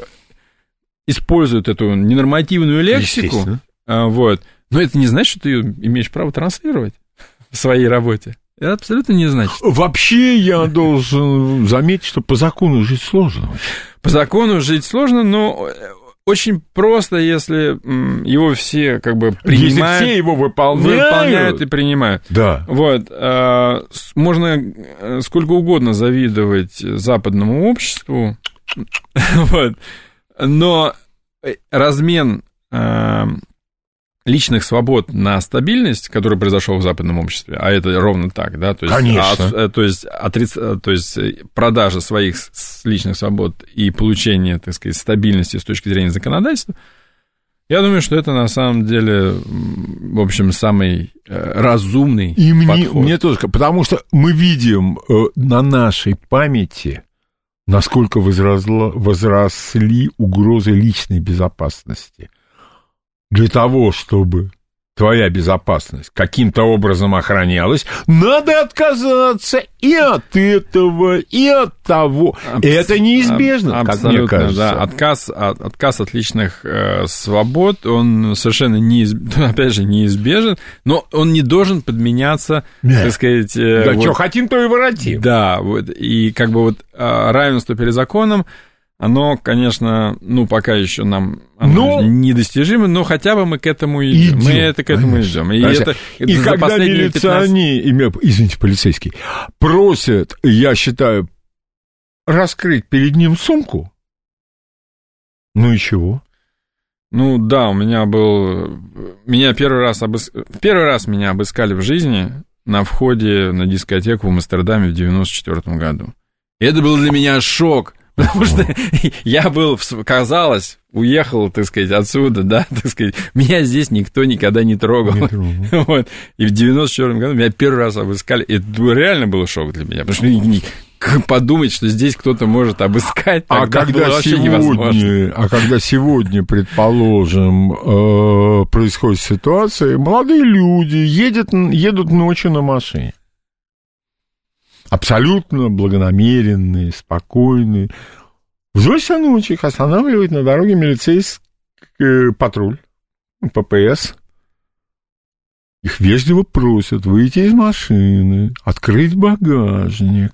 И они мне говорят, э, что это нарушение их свобод. Я говорю, вы молиться должны на таких полицейских. Ночью в машине сидят трое молодых людей, и черт его знает, все вежливо, но они говорят, нарушены свободы. Это не свобода уже. Сегодня... Ну вот, а, вот этот баланс, да, то есть нужно очень четко понимать, все-таки вот у нас наша история, да, довольно сложная, вот, и мы прекрасно помним и про те там репрессивные механизмы, которые были включены в какой-то просто момент, так сказать, и просто вот соблюд... То есть чем у нас будет более, э, так скажем, разветвленное и сильное законодательство, да, тем меньше будет возможности повторения таких э, Конечно. эксцессов. Конечно. Э, Артем, вы э, хотите еще что-нибудь рассказать о том деле вашем, ну, которым да, вы я занимаетесь? Думаю, что пожалуйста, еще, еще пожалуйста, один момент конечно. это, так сказать, э, работа над, э, ну, наверное, вот сценариями Великая война. Вот это был уже почти 10 лет тому назад, достаточно успешный проект. Вот и ну, наверное, да, и тогда же был сделан проект освободителей. Это вот, э, вот в рамках той работы, которую я вел вместе, ну, а, это совместно были проекты с Алексеем Исаем и с Владимиром Крупником. Вот, э, так что вот в рамках вот этого проекта «Я помню», да, которым я начал заниматься в 2000 году, вот были, соответственно, сделаны основной, это, так сказать, сайт, и книги и некоторые, несколько фильмов. Как я думаю, до поры до времени это было проявление гражданского общества в самом хорошем смысле этого слова, а потом вы получили заслуженную господдержку. Ну, я практически ее сразу получил, по счастью, не, она не даже продолжает. Кто-то сразу, кто-то не сразу. Да, да, и в общем и целом без этой, без господдержки э, я бы, конечно, ну то есть я бы все равно это делал, потому что я бы это все равно делал, потому что я это считал своим личным делом. Но так мне делать было, конечно, намного проще, и в общем и целом я э, сделал больше. Вот, и поэтому, так сказать, сейчас где-то у нас, э, ну, вот, две с половиной тысячи интервью собранных, и мы опросили практически всех участников э, Второй мировой войны с обеих сторон. Мы не ограничивались там русскими, немцами, ну, то финны, вы болгары. Вы не ограничивались только Великой Отечественной? Нет, не ограничивались. Потому что э, появилась, появилась возможность, и мне хотелось узнать, а что там с другой стороны. Конечно, нет, так, э, это, я считаю, необходимая составляющая. У нас вот я говорю, до сих пор э, шашкой всех поруб ну да, да, да. А с той стороны это был противник Там очень весьма сильный. достойный. Очень сильный, очень. Ну, действительно, на 41 год лучшая армия. Конечно. И, в общем, конечно, когда разговариваешь, и, в общем, не очень понятно, как нам удалось победить. Иногда. Это да. реально, да. ну, за гранью, на мой взгляд, за гранью А с другой стороны, вот опять же огромное спасибо историкам, когда вот смотришь какие-то советские фильмы, идут, идут э, солдаты вермахта, все с автоматами, начинаешь историков серьезных читать. Нет, не все, кажется, с автоматами. Или нам кто-то говорит, да куда там сиволапом, немцы все на грузовиках – Начинаешь считать. Да нет, не все, далеко не все на грузовиках. И много чего выясняется. Но, как мне кажется, что вот труд настоящего историка, он только возносит величие победы.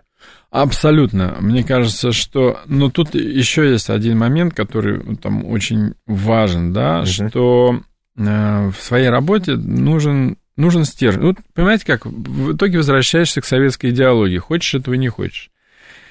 Но внутри должен быть оч- очевидный стержень того, что вот очень он должен быть простым. Типа, наше дело было право. Конечно.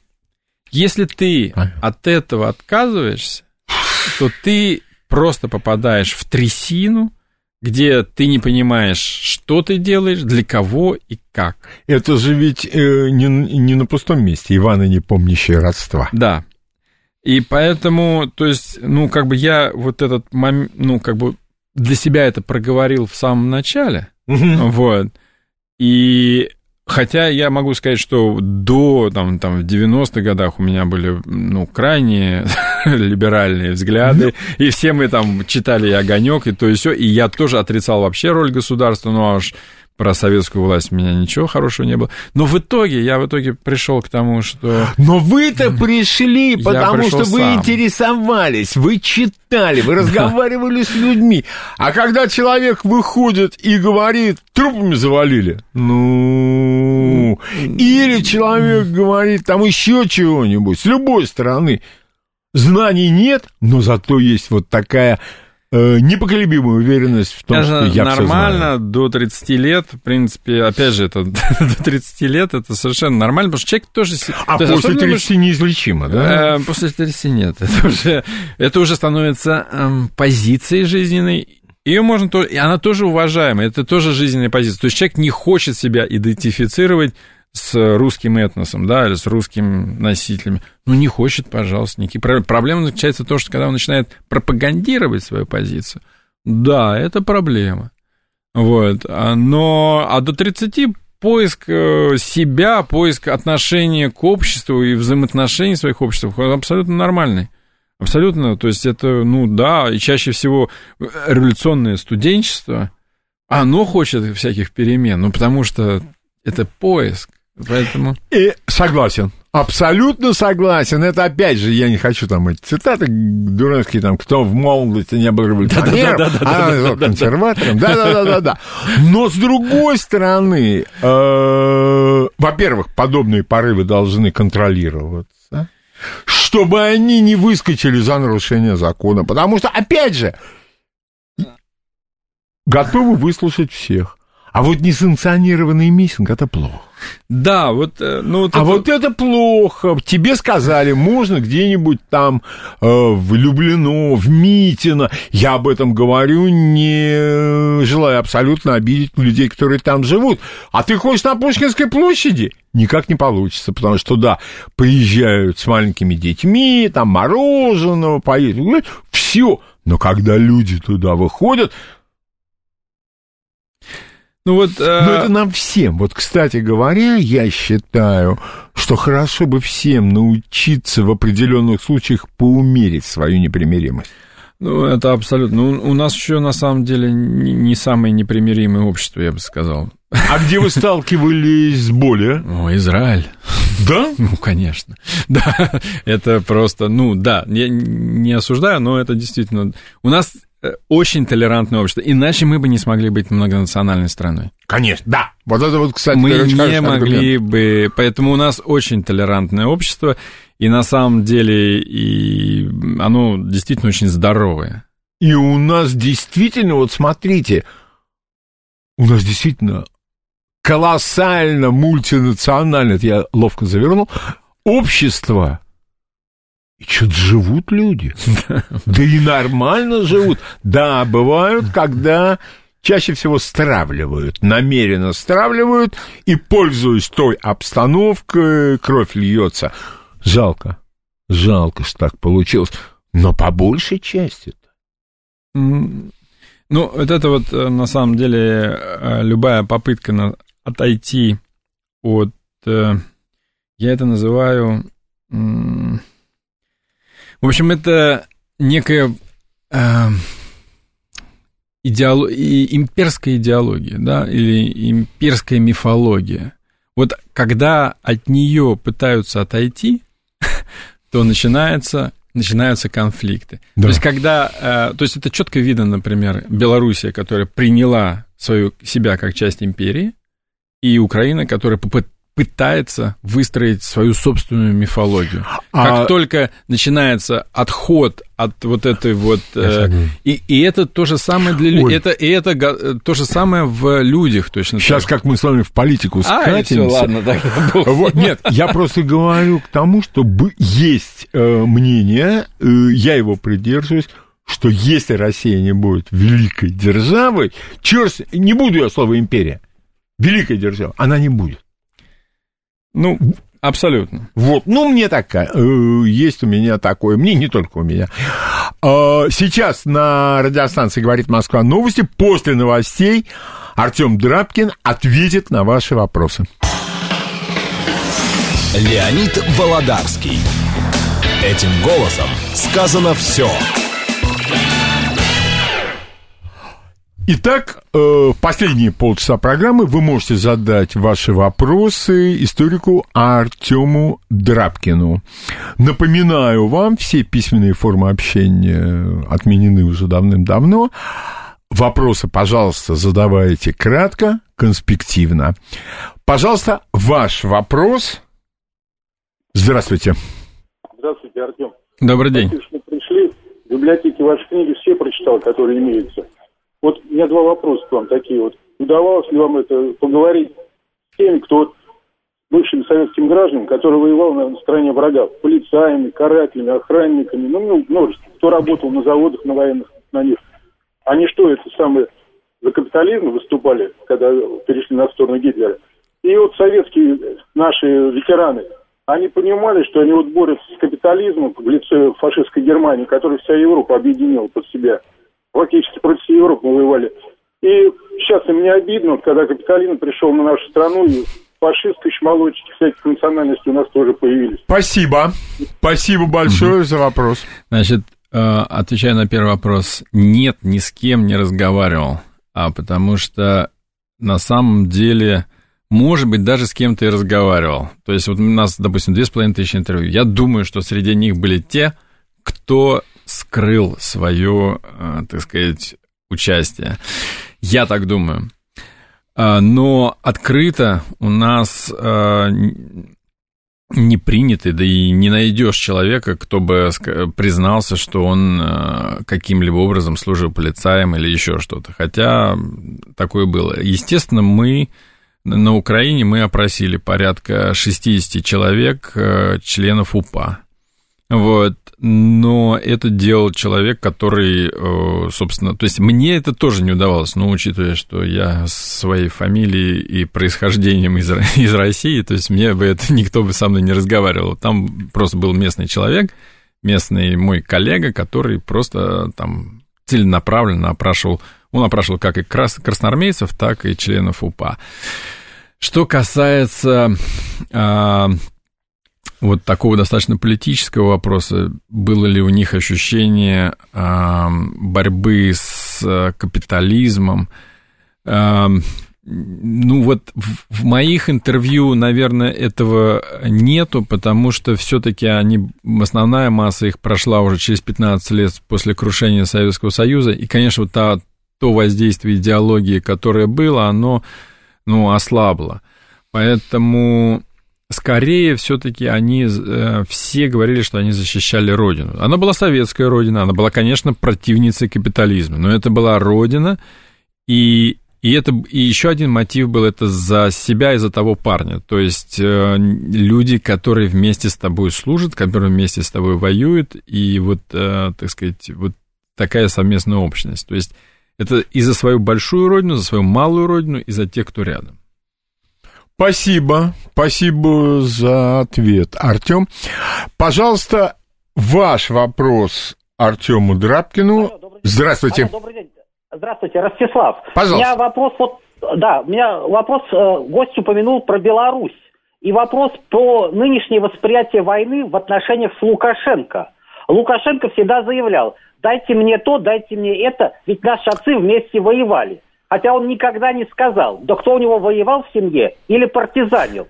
И вопрос, не использовал ли он наше отношение к войне такое, получив под эти слова любые списания, угу. и почему Россия, и почему Россия даже не удосужилась перепроверить эти его таборные Спасибо. легенды. Спасибо. Большое спасибо. Ну, знаете, это вопрос, конечно, больше... Очень политизированный. Политизированный, да. И я бы... Я единственное, что могу сказать, что, конечно, Беларусь э, понесла очень большие потери. Да колоссальные. И колоссальные во время войны. И, конечно, мы... Я разговаривал, мы ездили довольно много и по Беларуси, и по Украине еще до, до всех событий.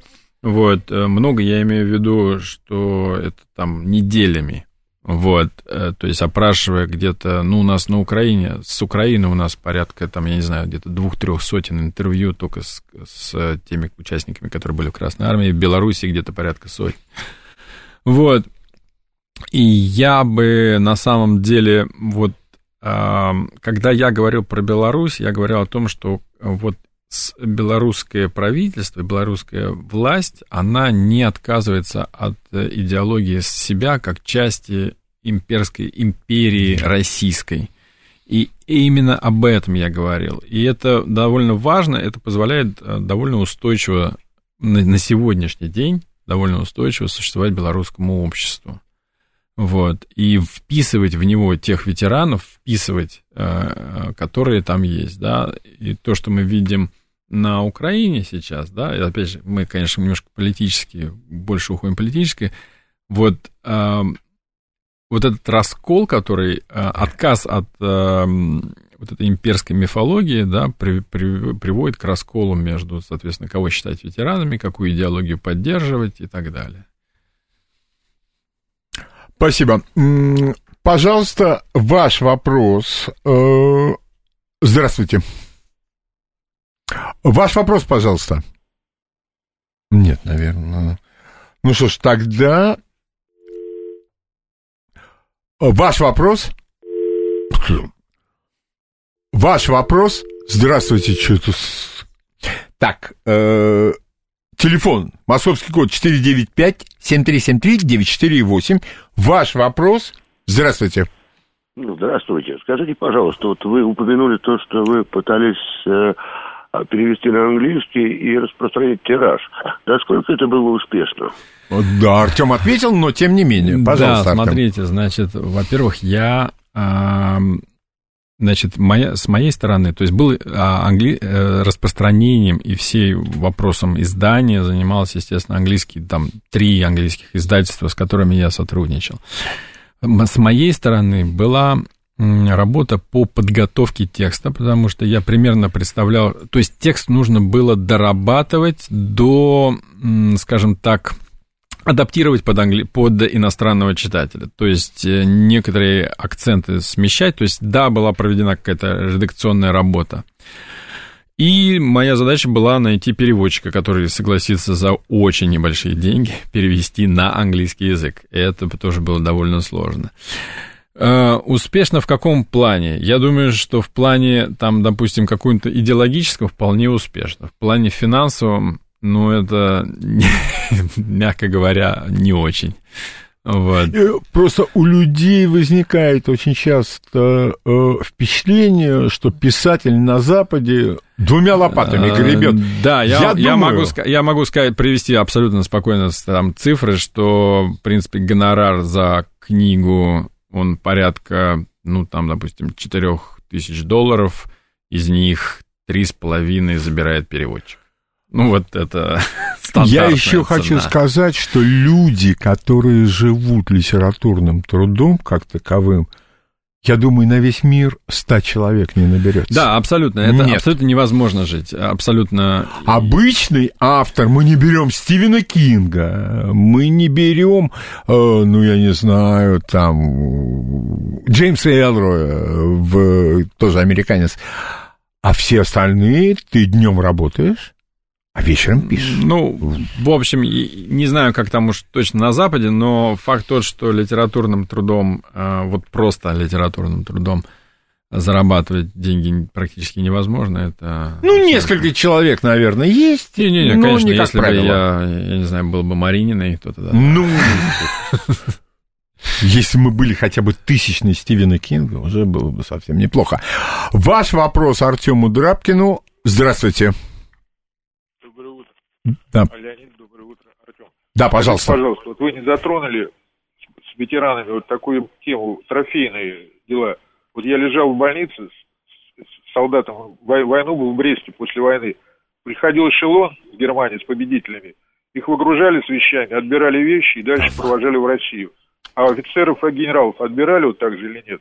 Вот. Э, да, естественно, тема трофеев это такая важная тема. Причем э, трофеи были, как естественно, на уровне солдат, то есть разрешалось там 10 килограмм э, в месяц отправлять в... Э, ну, это когда уже, конечно, естественно, мы пере, переходим Всё, на уже. немецкую территорию, да, mm. офицерам 20 килограмм, Соответственно, допустим, вот тоже я упоминал Василия Павловича Брюхова, который привез, э, он был командир батальона, он прошел путь от 43 -го года от командира танка до командира батальона, и когда он был командиром батальона, он привез там машину, мотоцикл, по-моему, какие-то мебель, еще что-то. Ничего у него не отобрали.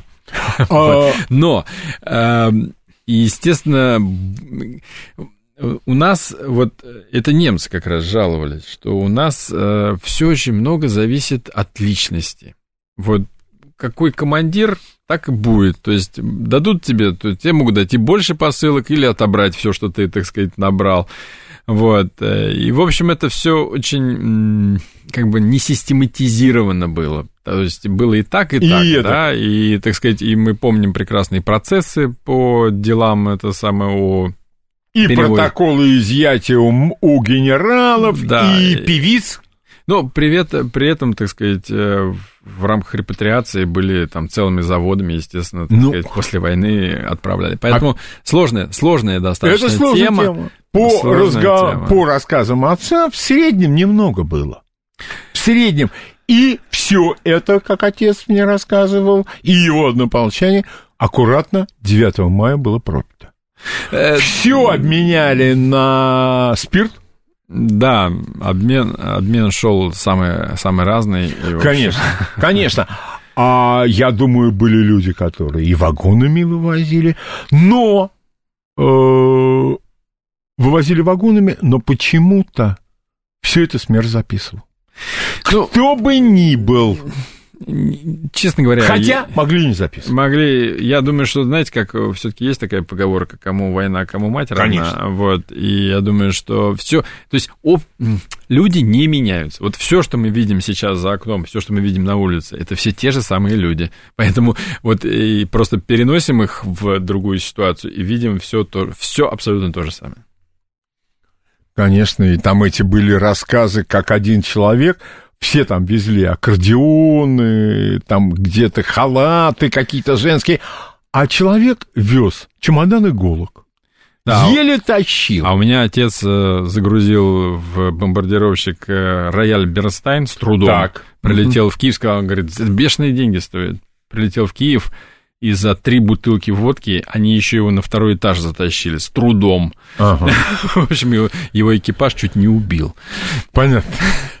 Понятно. 7373948 а это наш э, прямой эфирный телефон. Ваш вопрос. Здравствуйте. Алло, здравствуйте. Пожалуйста. Слав. Знаете, у меня вопрос. А как вот думает гость Артем Драбкин, вот э, бессмертный полк, это разве какое-то имеет отношение к победе? Это какое-то уже создание, согласен он с тем, что это траур будет, скорбь, 9 мая или карнавал. Что это, это будет? Как вот думает Артем Драбкин? Артем, Артем уже об этом говорил. Да, я, я еще раз считаю... И я думаю, вот на этот вопрос вполне можно ответить второй раз. Да, я считаю, что вот еще раз, что это гражданское общество выбрало такую форму а, празднования, как э, бессмертный полк. И это очень, очень сильно, очень круто. Вот. И то же самое с Георгиевской ленточкой, которая была исходно, это Рио э, новости сделала угу. Георгиевскую ленточку, да, так сказать, и вот, вот эти там две акции, они в любом случае останутся. Конечно. Вне, ну, то есть и поддержанные властью, да, они останутся, и это очень важно, чтобы э, праздник получил вот такую, ну, скажем, неформальное выражение, да, чтобы он не был э, казенным. Я вот бы предпочел. Казенный у нас парад, да? да. Вот это у нас казенная вещь, которую мы с удовольствием все смотрим, она красивая. Да. Вот. Но вот э, как раз-таки э, бессмертный полк дает возможность выразить не казенным, на, на нормальным человеческим языком свое отношение. И да. это очень важно, чтобы, конечно, такая, такие вот вещи они поддерживали. Я бы предпочел красную ленточку со звездой. Но, с другой стороны, особых возражений против георгиевской ленточки у меня нет. Ну, она была и на Ордене Славы, и а, на да. медали за, за, побе- за, за победу, победу, за победу на... над Германией, да. так что поэтому да. вполне себе здорово. И в советское время ее тоже использовали. Да, да. И, да. конечно, так сказать, э, мы бы хотели бы, может быть, и красное, еще что-то еще, но что есть, то есть, и не нужно думать, что... То есть, ну, в общем, это очень хорошо, что есть.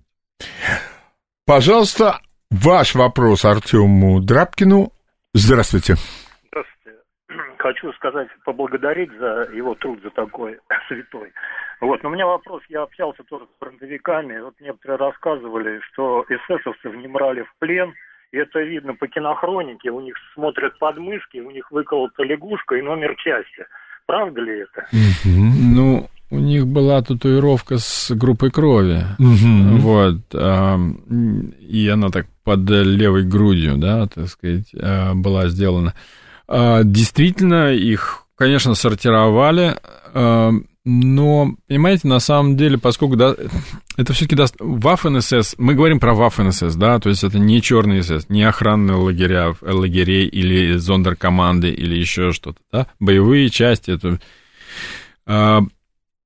их было много, и если они в итоге, ну, попадали в плен к нам, да, то а, я не встречался с теми, кто был у нас в плену, я просто видел несколько интервью с ними, то в основном, то есть они, естественно, проходили фильтрацию, и, естественно, э, если, они мог, если им можно было предъявить обвинение по а, военным преступлениям им предъявляли, и им выносили срока и, или там высшую меру наказания.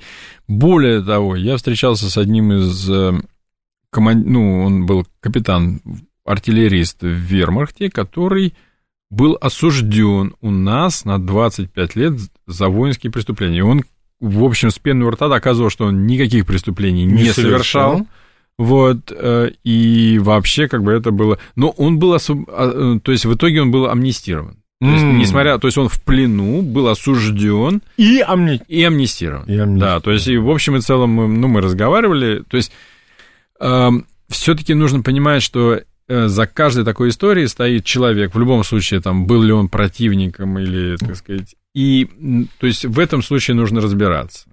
Э, и понятное дело, что принад... просто принадлежность к СС не э, запрещенной организации и, естественно, фашистской, да, вот, э, но не делает лично человека преступником. То есть его нельзя просто так вот взять и осудить.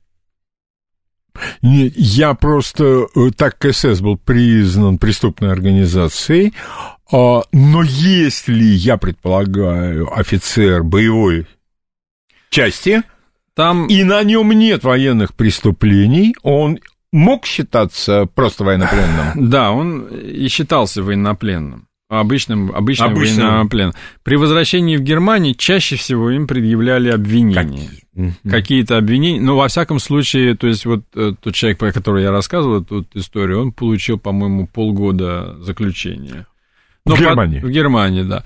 Потом у них прошла в 60-х годах, э, или даже, может быть, раньше, прошла так называемая, называют это персилвош, то есть про, э, такая проверка, то есть каждый должен был предоставить справку, которую заявлял любой его знакомый о том, что он не был, так сказать, э, замешан в преступлениях, да. Но это настолько, ну, понятно, то есть, э, что это, условно, твой приятель может заверить тебе справку о том, ну, что проформа. ты... Проформа такая, да. Но, тем не менее, это было проведено, но довольно странно предположить, что, опять же, общество может мгновенно избавиться от всех, э, так сказать, нацистов, и, и естественно, они попали в итоге во власть, и, естественно, Бундесвер, допустим, я немножко там... Самые хорошие рассказчики вообще вот из немцев, это те, кто потом служил в Бундесвере, потому что для них вермахт — это просто этап карьеры. Этап. Вот. А вот э, они реально просто рассказывают вот ну, почти как есть, да, про войну. А вот остальные, с остальными сложнее было разговаривать. А, пожалуйста, ваш вопрос Артему Драбкину. Здравствуйте. Добрый день, господа. Спасибо за программу. А не кажется вам, господа, что мы растоптали эту победу? Потому что сейчас на празднование победы никто к нам не приехал. Наши братья Советского Союза, все, Мы и тут приехал из Израиля, вдруг этот Натаньяху, И? эти, которые вместе с фашистами содействовали и уничтожали евреев. Э, э, э, Хаим Вейцман, помните такого, да? Ну и чего? Курт, Тух- Курт, Курт Тухлер, там, Голда Меер, вот это еврейский вопрос. концерт. А вопрос такой, что мы именно предали Советский Союз и все народы. Всё, Сейчас спасибо. празднуем, а остальные- Все, все, вопрос понятен. Вопрос понятен. Ну, э, сложно на самом деле на него ответить. Потому что, скажем так, э, по отношению к своим союзникам, конечно, распад Советского Союза был катастрофой для союзников. Тут, в общем, в целом вопросов нет для наших союзников, да, со- союзников Советского Союза.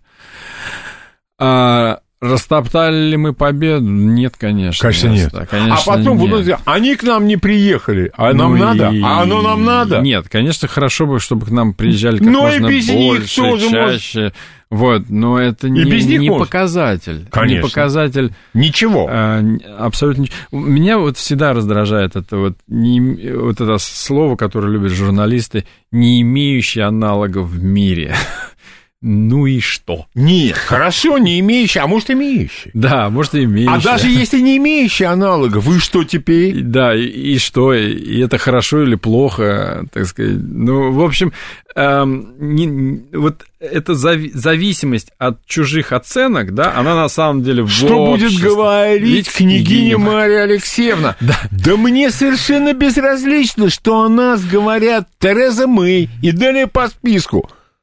Не, ну, конечно, лучше иметь друзей везде. Но если не получается, но мы- ну и черт с ним. Артем, в политике друзей нет. Ну да. Вот и все. И, а вот когда люди там предали, и вот это вот опять евреи там уничтожали друг друга, я на этот вопрос могу ответить, только если я глубоко влезу в тему. Вот когда я прочту это, когда я прочту то, а вот агитки какие-то, что-то меня это не убеждает. Я бы даже не стал в этот вопрос влезать, Даже, потому что да? он ну, настолько, настолько уходит вглубь корнями в я не знаю, вглубь веков, что, что я туда даже Было вот единственное, что я могу сказать, было понятие Нуцега Юда, полезный еврей. Кстати, Геринг, когда ему сказали, что его первый зам Мильх, в нем там какая-то еврейская кровь, он сказал, я решаю, у себя кто тут еврей? Нет. Ну, и вот он так решал, и что? А э, можно было, кстати говоря, в других исторических условиях встать в позу и сказать, что всех царских офицеров к стенке. Ну, да. Хочет он с нами работать, не хочет он с нами работать. Поступили несколько по-другому. Вот, это вопрос абсолютно политический. Я на него, вот честно я могу сказать, я недостаточно осведомлен. Ну, Ваш вопрос, пожалуйста. Здравствуйте. Э, Пожалуйста, ваш вопрос. Ваш вопрос Артему Драбкину. Здравствуйте. Алло. Да, здравствуйте. Алло. Если вы еще раз скажете алло, это ничего не изменит. Вы дозвонились. Я хочу задать вопрос. Пожалуйста. Скажите, пожалуйста, в годы перестройки э, был, был известный документальный фильм «Неизвестная война», снятый американцами, 10 серий. Какая его судьба? Ну, смотрите, неизвестная война, во-первых, снята американцами было в 70-х годах. Там не- Ведущий Берт Ланкастер. Берт Ланкастер, да. И, э, значит, там было 20 серий или 19, что-то в этом роде. 22, по-моему, Ну, общем, ну, неважно. говоря, Не очень, не так важно. А, Смотрите, на тот момент это, конечно, был прорыв. Он его тогда показывали в кинотеатрах, и я на него ходил тоже. Вот, а, сейчас он не смотрится. Вот, кстати, Время- у меня вот вопрос я хотел задать. А вот как этот фильм сегодня? А Я смотрел его не так давно, там, я не знаю, года 3-4 назад, и уже, ну, он устарел. Он просто устарел и по подаче, и по ну, насыщенности информации, и по динамике. То есть просто время, время поменялось, прошло 30 лет, и, естественно, так сказать, то восприятие, которое там было тогда и сейчас, ну, смотришь, думаешь, не, ну, так, так делать уже нельзя. Нет, э, очень часто же бывает, что то, что ты там несколько, там, ну, 20 лет назад смотрел, с потрясающим энтузиазмом, а сегодня, ну, уже хочется, чтобы побыстрее, побыстрее это было. Побыстрее, да. да. И более насыщенно, информационно насыщенно. Ну и сейчас, понимаете, есть там совершенно другие приемы. Конечно. И там и графика, и реконструкция, и еще что-то. И, в общем, и, конечно, он был э, достаточно идеологизирован, то есть все-таки нес очень сильную такую идеологическую составляющую, что сейчас ну, просто невозможно в нашей ситуации. Конечно. Конечно. Артем, огромное спасибо, что пришли. Надеюсь, не в последний раз. И если все будет нормально, услышимся в следующее воскресенье. До свидания, новости.